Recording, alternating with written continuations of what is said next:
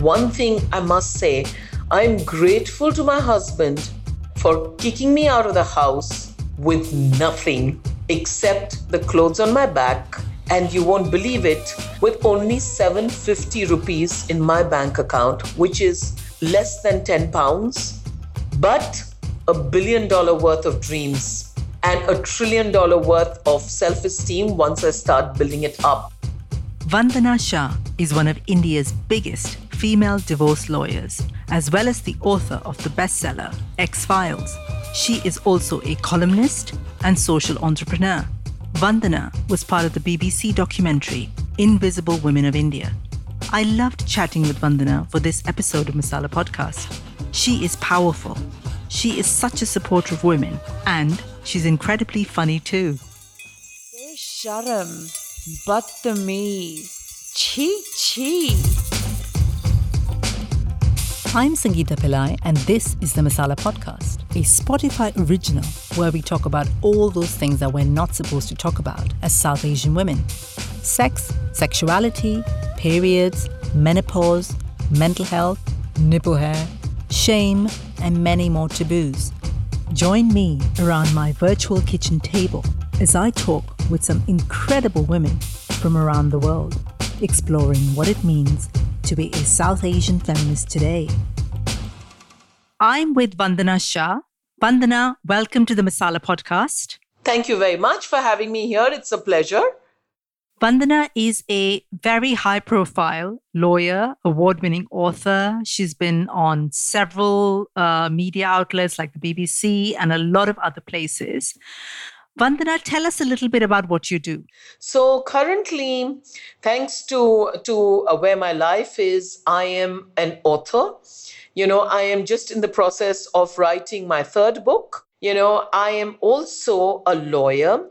I handle a lot of high profile um, celebrity divorce cases, if you would like to know, and you know, which uh, also means Bollywood. It also means big industrialists. But you know, uh, another part of me will always, my heart will beat for the people who cannot afford good lawyers. And I do a lot of pro bono work. And as part of my pro bono work, I also run a support group for people going through divorces. It was uh, India's first non judgmental, and I want you to know that it's non judgmental support group for people going through a breakdown of marriage.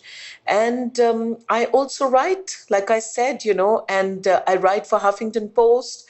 Uh, I've contributed a few articles for BBC. I've also uh, written for, you know, numerous publications, Dainik Bhaskar, Thrive, you name it. So that's like a whole load of articles. So currently, this is where life has uh, has placed me. So these are the things I'm doing currently.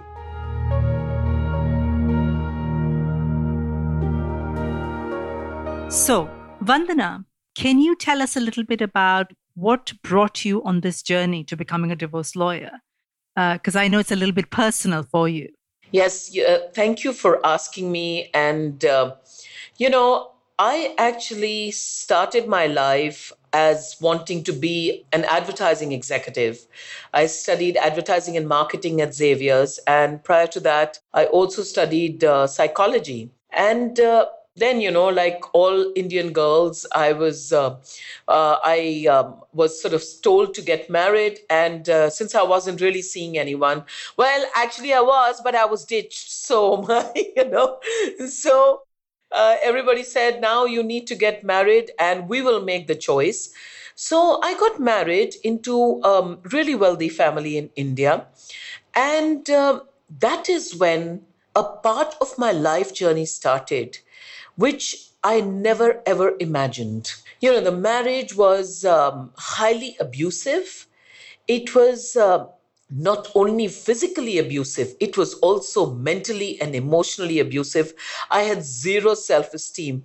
You know, today I am talking to you like this.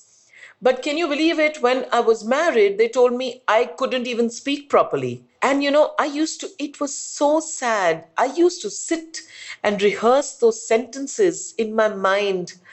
Oh, it was, I'm getting goosebumps as I say this. It was so sad. I used to rehearse before talking. And it was even sadder for me because I came from a family which really encouraged us girls to be equal to men and there was no question of inequality and you know i was um, i was a state level debate and declamation um, uh, you know champion. And i used to write poetry and i used to be a great elocutionist and i used to do drama and arts. And ironically i used to also be um, an rj and all of this went bust in that marriage and uh, you know the the journey was so traumatic. And one thing i must say i'm grateful to my husband for kicking me out of the house with nothing except the clothes on my back. And you won't believe it with only 750 rupees in my bank account which is less than 10 pounds but a billion dollar worth of dreams and a trillion dollar worth of self esteem once I start building it up. My divorce lasted for 10 years.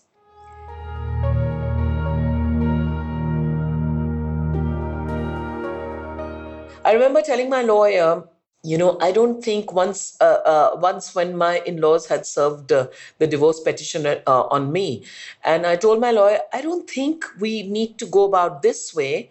I think this is what we should do. What do you think?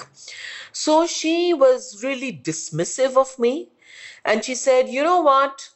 You're not a lawyer.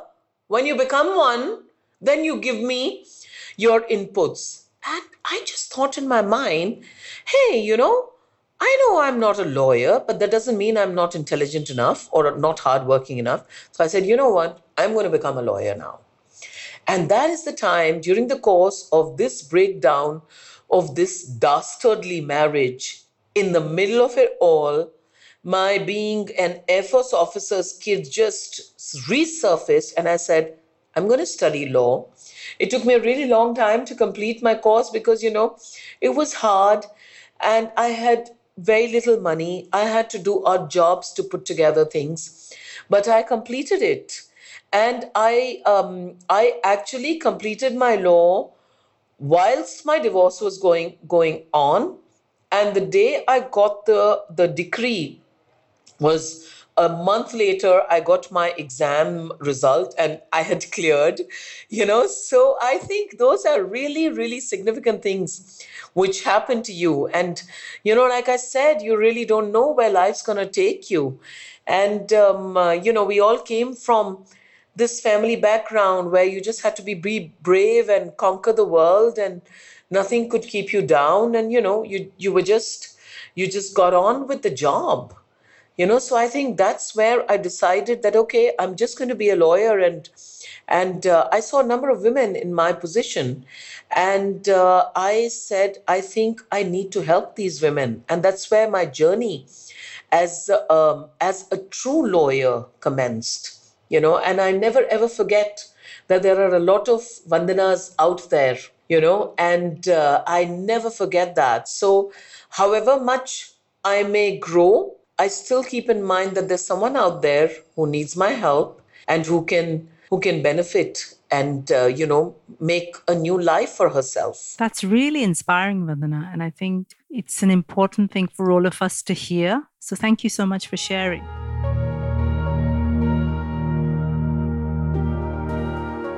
I wonder if we could talk about what marriage means in South Asian culture, in our culture. What does it what does it mean? I think marriage is the ultimate life goal, even now in this day and age. You know, once you're married, everything else is forgotten or forgiven. You know, so everybody knows you as Mrs. So and so. Why should you be a Mrs. So and so? You know, I mean, you always question that why can't he be a Mr. So and so, which is your surname? Exactly you know?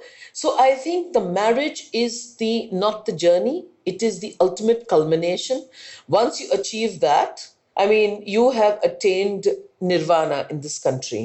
And if you are married to a rich rich man especially for women oh my goodness you know it's a it's a double nirvana. And it's this whole, the physical manifestation, like I always say in marriage, is a band baja barat which is essentially, you know, a lot of hullabaloo around the whole culture of marriage. And everybody is in your marriage. You know, the whole world is in your marriage. And I think that in itself is what marriage means. And, you know, they always say to women that, you know, you need to shut your previous life when you come into this life. So it is kind of like a rebirth where you are part of your husband's family and your previous life, in a way, ceases to exist. And not much has changed in the past 40, 50 years, or even from what you hear earlier, you know? So the aim is to get a nice, rich guy, have children, and that is the end of your life. That is what you were born to do. But I'm afraid, you know, they didn't bargain for women like us they didn't. Absolutely. You know, so it's so we are trying to change that yeah. one tiny step at a time. Yeah.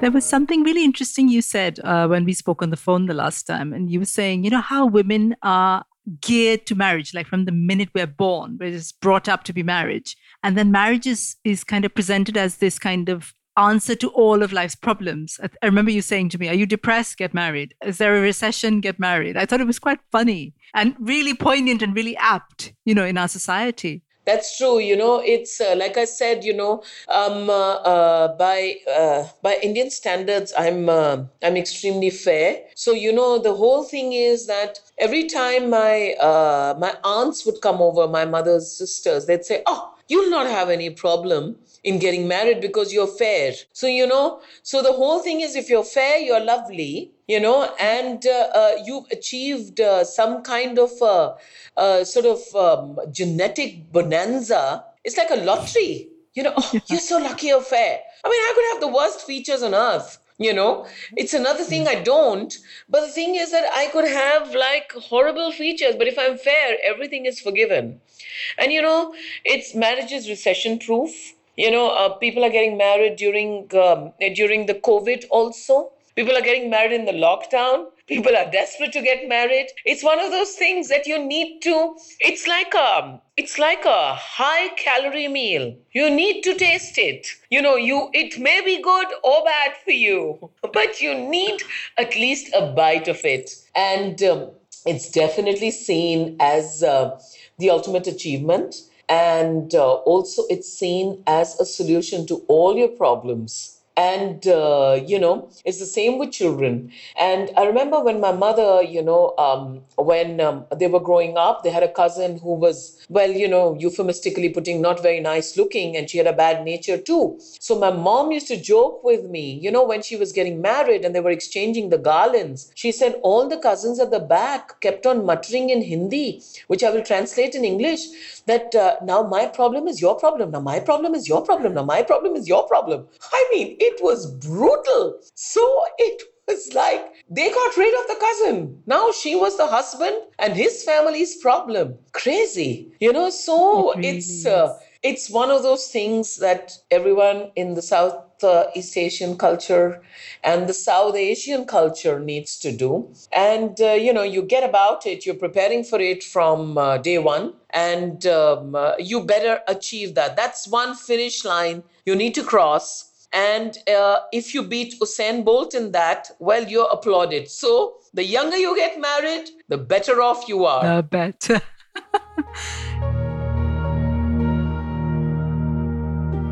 I got divorced a few years ago. That's when I started thinking about the fact that there wasn't any space for divorce in our culture. We all love a big Indian wedding.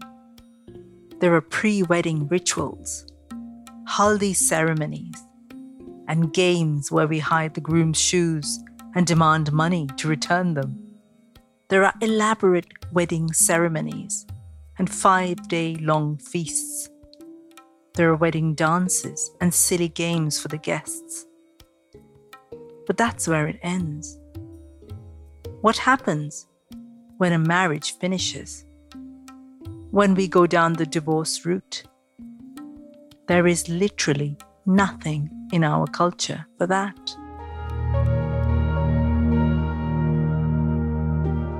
It is like something we all have to do, isn't it? Like that's what we're, we're trained to do, particularly as a woman. If you're not married, like what is your worth? You know, nothing Yes. is kind of what we're told, isn't it? Subliminally and overtly, actually. And they also ask you, "Ma, what happened? Why, why aren't you getting married? You know, do you have a boyfriend? Are your parents not agreeing? Should I talk to them? You know, but uh, what, and all careers are just written off. You know, even if you work 12 hours a day, I, I mean, I'm, uh, I've written two books. My third book I'm writing, uh, that's also done. The fourth one is also done, you know, but it's something that I'm doing to keep myself busy you know it is not a career but if i get married that's a full time career you know i i had cousins and all giving me these vague errands saying no no no you can do it you know you're not married. So the implication being that you know basically you're useless. It's like you're half a papaya you know and the bad part of the papaya which is like um, just like the cover of the papaya which you can't eat or the or the seeds which you can't eat. So uh, you need to get married. You're defined by marriage. See the way we even change our surname you know when i refuse to change my surname saying that it's it's not really the law you know that i need to change my surname but uh, they say oh you know your passport it will be a nightmare. Bank accounts it will be a nightmare. Pan card it will be a nightmare. I said but it gives my father's name. You know it doesn't take away from that. But no everything it is like you know a long time ago in the manusmriti they said you become a chattel women are chattel. You are defined by your ownership. And not only in in smaller towns but even in big cities it's the same. And make no mistake in a lot of wealthy families this still persists. And they still have this this horrendous concept of i'm going to use the hindi word for that and i'll explain it of kharchi. You know which means like a pocket money that you give a woman for running the house it's like, why would you do that? I mean, and I know super rich families who are doing that to their daughters in law day in and day out. And I mean, the women don't have a choice. And if they ask for money separately, they say, oh, but we provide for everything. Why do you need uh, money for what? You know, I may just want to go to Paris and have a cupcake. I need money for that. And I don't need to take my mother in law's permission for that. So it is, everything is controlled. And especially in marriage, your um, identity is expected to disappear, if not merge. And uh, financially, um, basically, you control nothing. So that is where I think the big kicker comes in. So, if marriage occupies this massive space in our lives, where does divorce fit in in our culture? Oh, you you know you do know that I'm evil, right? Because I'm a divorce lawyer. You know, so I have people who troll me on Twitter and uh, also send me nasty messages on Facebook saying that you are causing divorces. You know, and and they believe it, and they say you are bringing Western culture into the country because divorce is not an Indian concept. Yes. I go to gatherings, you know, and uh, uh, the minute people find out I'm a divorce lawyer, uh, I'm the one who they want to talk in corners to, and they'll, you know, they'll discuss. Actually, you know, my friend is going through Not this. me, of course, my I, friend. of course, I know it's you. You know, so how do you know about your friend's sex life so much? You know, how do you know about her internal feelings that she felt devalued? Come on you know so divorce pretty much has has no place in our life. We like to pretend divorce is the emperor's new clothes. You know till a divorce lawyer comes out and says hey the emperor's not wearing clothes which actually means hey your marriage is broken. You need to take an action. And you know not much has changed. I mean i've spoken to so many women during the course of my research for my books. And uh, you know divorce in the 50s it still quite resembles divorce in the 90s. The 90s divorce resembles divorce as in today, as in 2021. Not much has changed. There's still quite a bit of stigma. And uh, the worst is the lack of preparedness for divorce. you know and i i keep telling people that you know look divorce is here to stay so better get your divorce kit out and start prepping you know you i mean like it's like you take life insurance not that you don't expect to uh, to uh, live a long life but what happens if something happens you know so i tell people get real you know it's here to stay Absolutely. And it's not like a cultural thing. Relationships work or don't work. It's not like, you know, South Asian culture, we don't have divorce or we don't we don't have unhappy marriages. They exist everywhere. You know, so divorce should exist everywhere as an option. Um, but you know, that's the whole thing. In India, marriage is meant to last for seven lifetimes. You know, so if you remember a lot of our parents' marriages, and uh, um, uh, uh, you know, during their time, I, I'm not talking specifically about our parents, but marriages during their time, I mean, sometimes you just knew that this aunt and uncle are really um, not really together.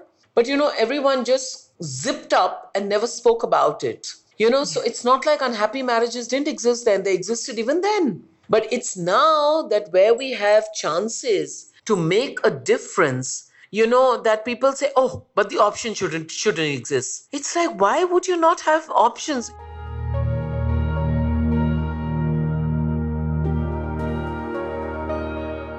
As a young girl growing up in India, I was being trained for marriage from the time I was old enough to talk. I'd be told things like, when you're married, you can do that. Or, of course, you can travel the world if you find a husband with an international job. I could hear women tell their daughters, if you act like that, no one's going to marry you. So, marriage was the ultimate goal for every girl. Boys were being trained for futures filled with big money and massive success. Girls were being trained for one thing only marriage. This is the message we still give millions of young South Asian women.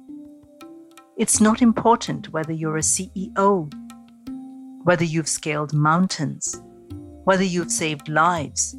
The bigger question is are you married?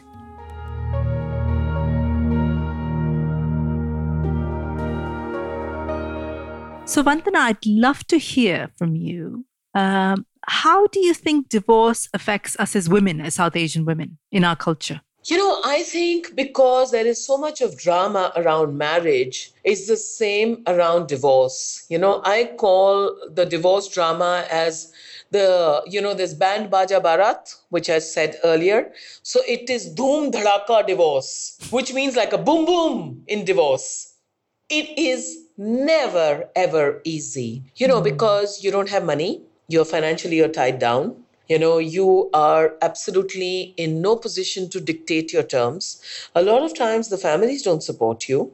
You know um, nobody wants their un- unmarried sister because now you're unmarried for all practical purposes coming back home to share in in the family let's say for the lack of another word in the family kitty.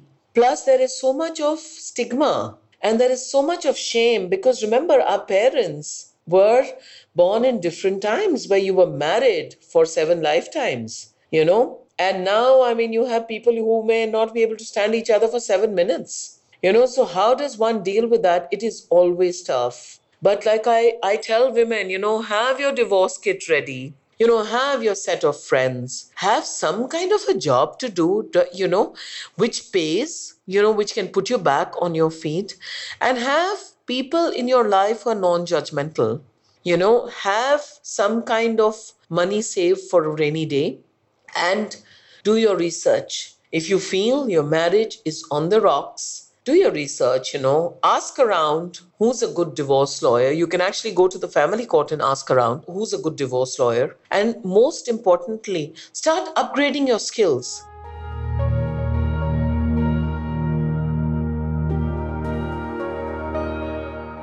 You think there's still stigma attached to divorce for women in 2021?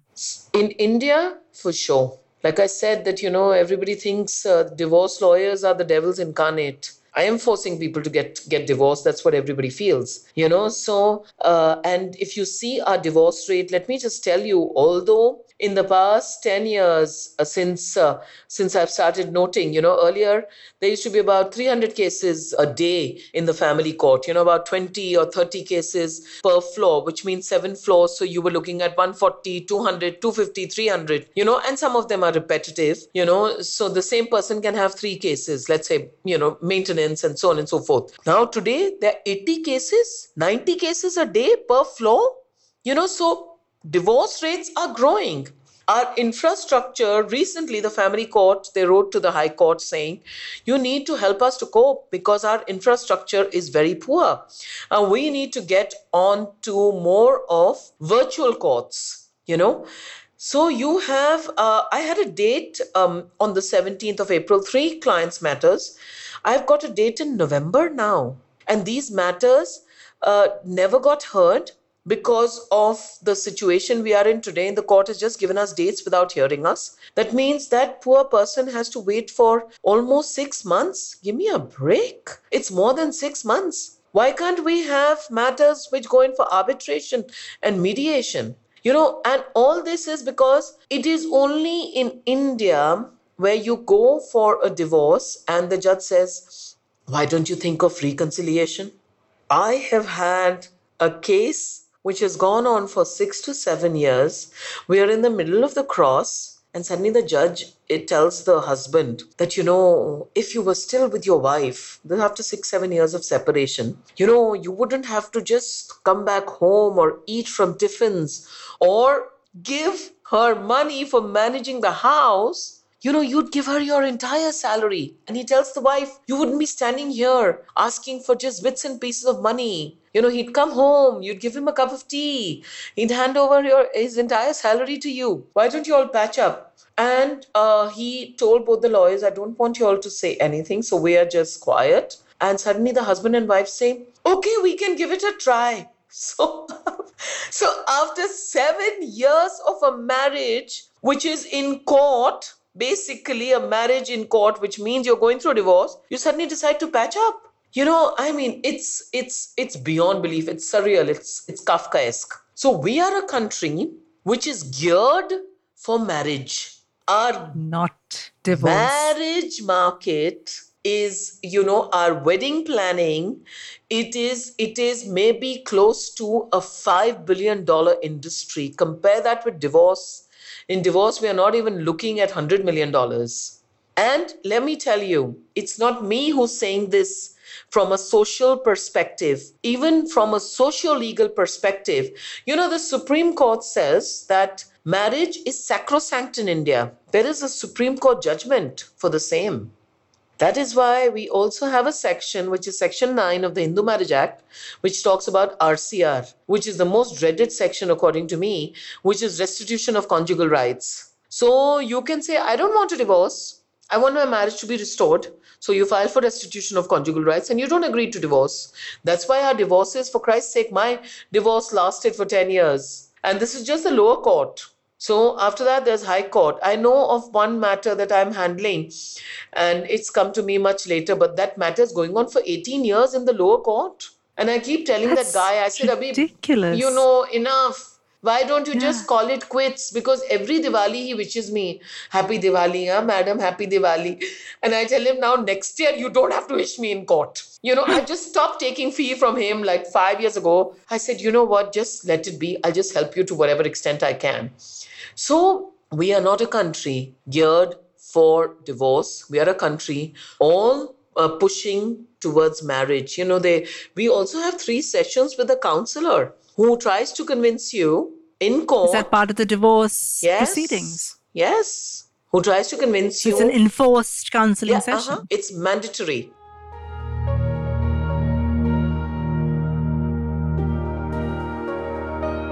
What is it like, Vandana, to be a female lawyer, a female divorce lawyer in the courts? Okay, let me tell you. Firstly, our family courts have a lot of women lawyers because, you know, uh, we call the family court the Rona Dhona emotional court. you know, because you need to have that this thing, you know, where you plead poverty that the judge can actually feel the poverty. You know, so it's very, very emotional. It's like a Hindi Bollywood movie.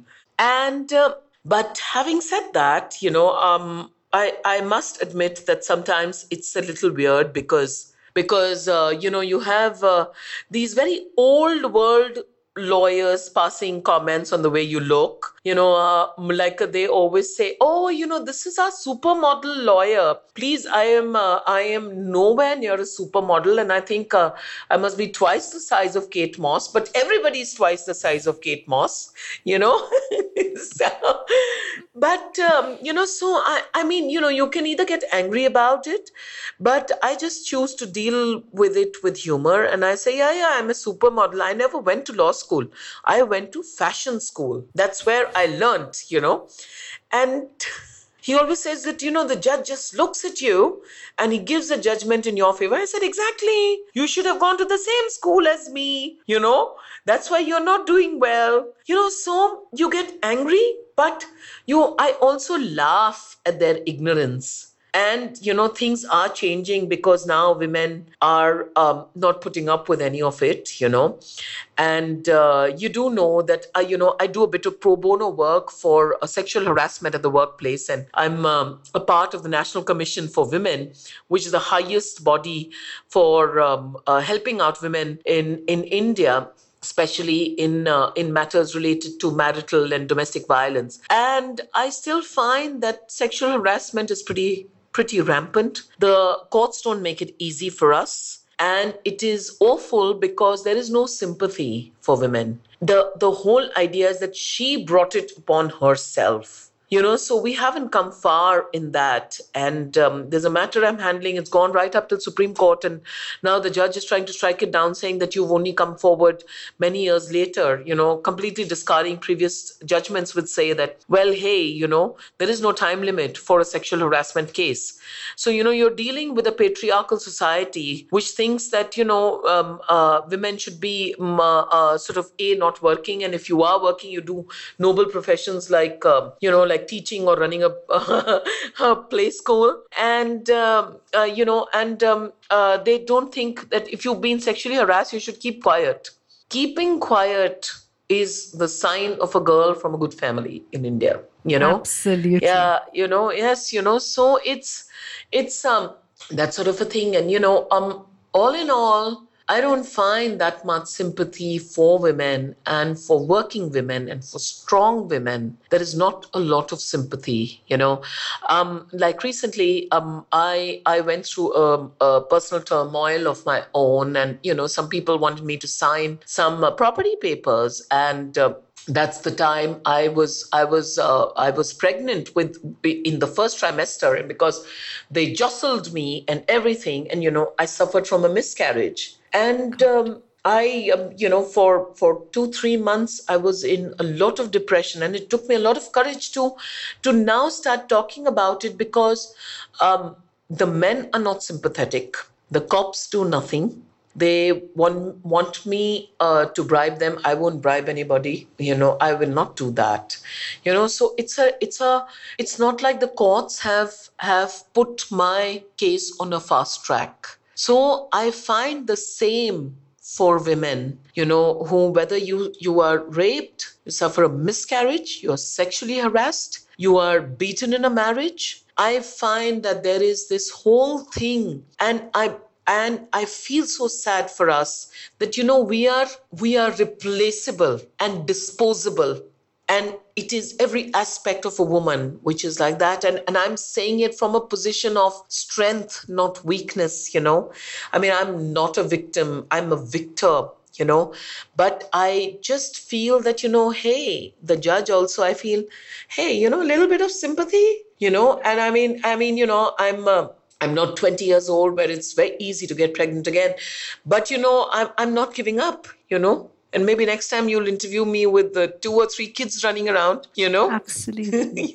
Yeah. You know? thank you so much for sharing that this is like the first time i'm sharing it on a public platform because i want women to take courage from that and say that you know you need to speak out. You need to be women's best friends and you need to value and appreciate yourself. Yeah. Thank you for sharing that one. Then I really appreciate it. So, so here I am, you know, a woman lawyer in India, but um, quite happy. And I'm, uh, if I'm allowed to say, I'm quite happy kicking ass. You know, You are an ass kicker. You absolutely are. You know, I was listening to you talk on the BBC, and you had this a passage about how you walk into a court wearing these like four inch heels and wedges, and you know, and all of these like you're this like rising above everybody else. And I, I thought it was absolutely kick ass. And I thought, oh my God, I like this woman. Thank you very much. Yeah. Yeah. You know, I just said that, you know, well, uh, I think um, uh, Zara and LV are in business because of me, you know, and I wear all their good clothes and, uh, and uh, go to court and, uh, you know, and, and if I can pick up a couple of Gucci's along the way, I mean, I don't mind, you know. So I wear all these fancy clothes and, and I wear my makeup and everything and go to court because I feel good about myself and I do it for myself. And, you know, I had someone walk up to me in court about a month ago and they said, ma'am, it it was a lady, and she said, ma'am, if you don't mind my saying, you're the best dressed lawyer I have ever seen in my life. You know, I, I just felt so good about myself, you know, that yeah, you know, it's it's nice. Even in that dreary, dreadful, death-like atmosphere, you are able to bring um, a ray of sunshine, you know, in in someone's life, you know. And not only are you, it's not just about wearing the clothes, you're going in there and you're like helping women be stronger and move on and create new lives, you know. So that's absolutely, absolutely inspiring, I Thank think. you. And you know, I just feel that, you know, if we all do our little bit in, look, we are all going to be down at some stage or the other. Look at you, you know, you were just sharing, you've changed your life and, you know, you're you're 100% happier for that, you know. And uh, I mean, you know, hats off to you. You know, and really, you know, like a big pat on your Thank you back so and much. hats off to you you. you know and um, i just feel that you know if we all did our little bit and uh, you know we'd we'd be able to make a difference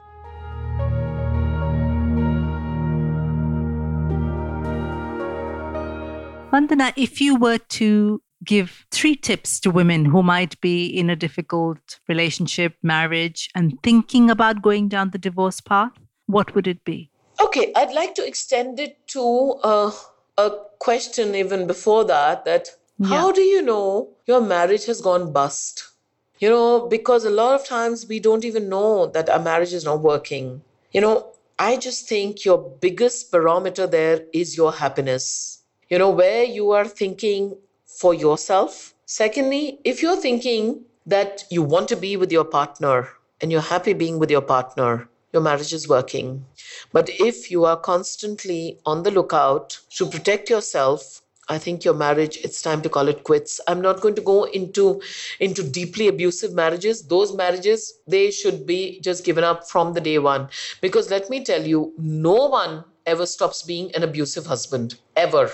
Never you know and i i joke about it in my book Ex Files where i say that you know if they had if MAC came out with a cosmetic line for abused women they'd make a killing pun unintended you know because we were all wearing so much of makeup you know because we wanted to hide the bruises you know but how do you hide the bruises in your heart you know? So i just feel that you know if you know the marriage is not working you these are your tips. And when you know the marriage is not working a start shoring up your resources.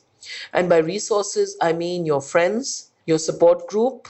If your family is ready to help well and good. If they are not please don't even bother you know because families um, kind of have a very reactionary um, uh, sort of reaction to what you're doing. Secondly save some money put aside some money. If there is a joint bank account and you feel that you have contributed to it even if you feel you haven't contributed to it at least put some money aside for yourself. Thirdly if you have children start preparing them that you may be having a different life from then you know so these are these are the three main things. And of course you know always say a hello to the god up above because you need him or her you know? You know? So i think everything has to be done with some sort of a prayer whether you pray to a god or a spiritual being or just to yourself or any energy you know? So these these are the things that i say that that just go ahead and please don't wait. You know it's life is too short and before you know it you know you're saying goodbye to the world. So just don't wait. The time is now Thank you so much. That's very, very sound and empathetic. Thank you. Thank you so much. Vandana, it's been an honor and a pleasure to talk to you and have time with you. Thank you so much for being on Masala Podcast. Thank you very much, and and it's been re- a real pleasure. And all I want to say is to everyone that you know where to contact me. But more than that, I do want to say that my life philosophy is that it is better to elevate yourself than bring down another. Absolutely. That's beautiful. what I want to end with. And I want to say this is Vandana Shah saying goodbye to you. And to be in touch, you have my website, which is vandanashah.com, and uh, you have everything. So do, do be in touch. I will definitely write back. Thank you. Thank you so much. If you've been affected by anything we've talked about in this episode, please head to the show notes where I've listed some information about organizations which can offer help and support. I'm Sangeeta Pillai. Thank you for listening to the Masala Podcast, a Spotify original. Masala Podcast is part of my platform Soul Sutras. What's that all about?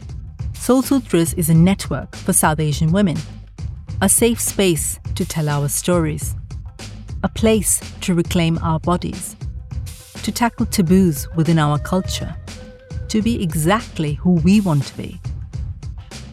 Get in touch and tell me your stories about your taboos. Check out my website, soulsutras.co.uk, or get in touch via email at soulsutras.co.uk. I'm on Twitter and Instagram. Just look for Soul Sutras. Masala Podcast was created and produced by me, Sangeeta Pillai, edited by Orbis, the studio, opening music by Sunny Robertson. Besharam. Badtameez. Gandi. Hi, hi. Bad Betty.